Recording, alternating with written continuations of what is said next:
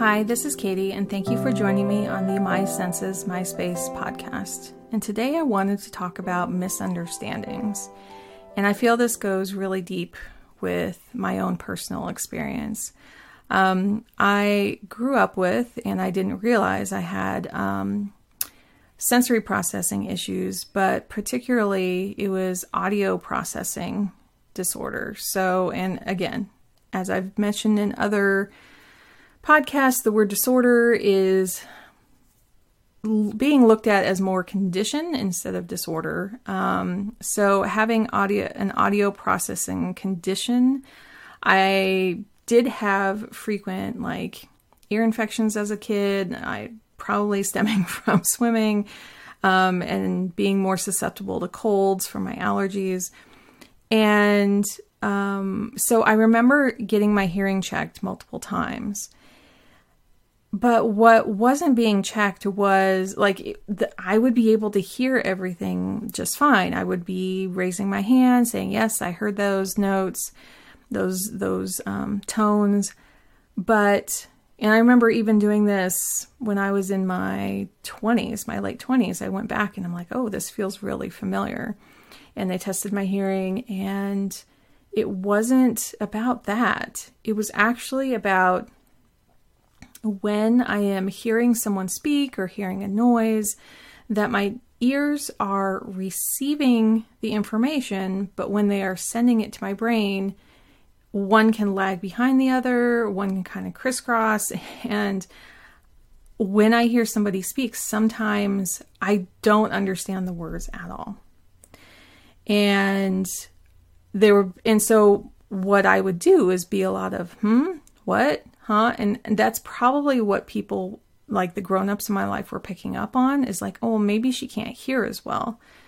And it's like, no, later in life, much later in when I hit about 40, I realized, oh, there's this thing where the brain just, whether it's auditory, whether it's through your eyes, any of your senses can kind of have these delay in one part of your body. And so when it reaches your brain, it's not synced up and it doesn't make sense for a little bit. And so there can be a lot of embarrassment. There was a lot of times where I didn't speak up and say, I didn't quite understand that because I didn't have the words for it at the time.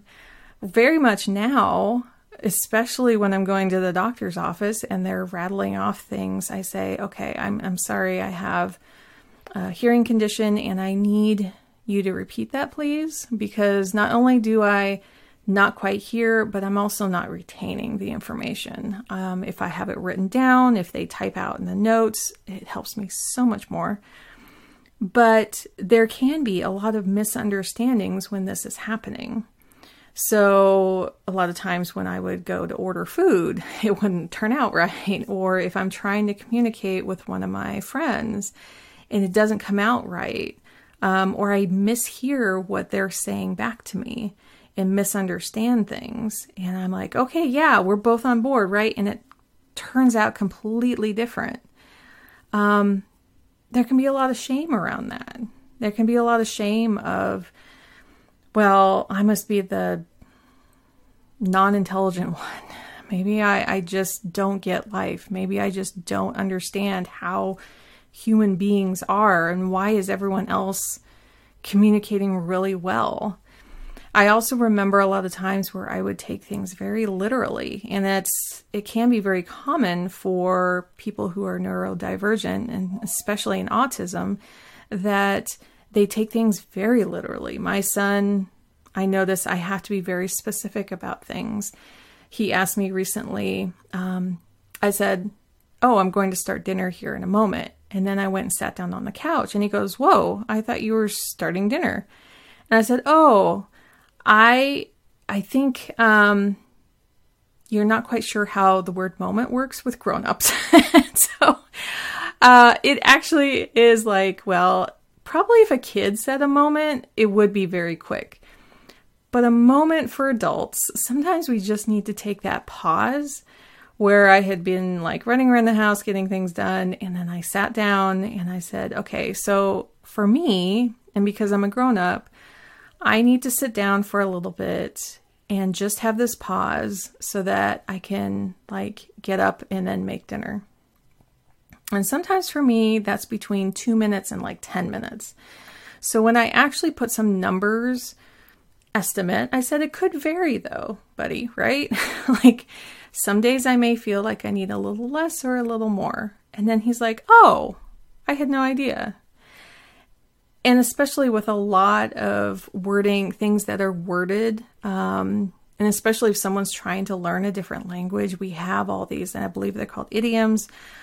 Please check me on that. It's like those sayings, right? Of waiting till the other shoe drops, or, cat's out of the bag. Those things, when people aren't aware of them, if they haven't heard them enough, or they're from a different culture, and they'll be like, what does that mean? That's how a lot of people who are neurodivergent are as well. They're just like, I don't understand what that means. And there can be a lot of misunderstandings as well. I had used the word moment with my son for quite a while. He's 11, but he didn't understand it in this particular context. I also remember when I was 4 or 5 years old, I was looking out the front window of our home at the time, and my mom comes by and she goes, oh, it's really foggy outside. And I actually misheard or misunderstood. And I kept looking around and I'm like, where are the frogs? I don't see how froggy it is outside. What do you mean? And I was very confused, but I didn't say anything because I was just so young. But there can always be these misunderstandings. So even if you aren't neurodivergent, humans misunderstand each other, right? Especially if we are on two different sides of an issue, sometimes there can be a lot of time where we're not spending the time focusing on just informing each other. Where is the context of the argument that we're having? Where is the baseline? Where can we agree on enough so we can actually carry out this conversation? Because otherwise, we're just talking at one another about things that are either just trigger words or we just don't have enough knowledge about. I'm not minimizing what is important to argue about, because I do think that we do need to step up and say things that are very important, but we also need the other side to be understood. And that our words are being understood, because that means one side is listening. So that's the core thing about misunderstandings, is that if there is a misunderstanding, then we need to have both parties listen so that we can make the corrections, that we can then sort out maybe I am looking at this kind of narrowly or in the wrong way, and so I can see your perception of things. But also, if we don't have that common understanding, or just here are the facts of the situation, then can we have this conversation? There was a great book, and I think I'll link it in the show notes because I don't have it in front of me, but I don't remember the name of the book, but it will be in the show notes. And it's about very much conducting conversations between two polarized groups. And they found that even if there was just a lot of time being quiet and listening to the other side, there was a lot more understanding and openness as the conversations went along. So part of that is just getting a lot of the feelings out of look, I don't feel like I'm being heard. So I kind of want to vent for a while. I really want to get my point across. And the other side can be quiet for a little while, and then vice versa. But we need that vice versa, right? We can't just sit back, hear people screaming at us, and that's it. That's not going to solve anything. But if we're in this environment where there is turns being taken,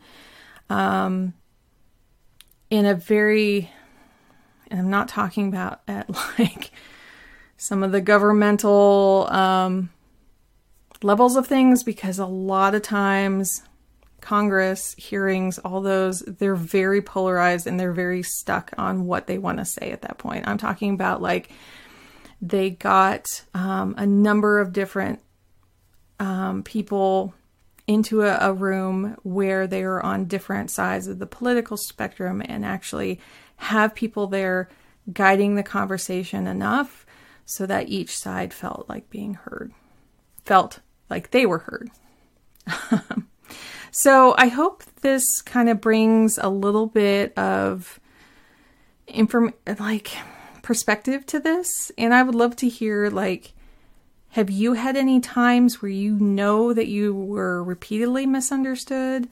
This can also go into like microaggressions and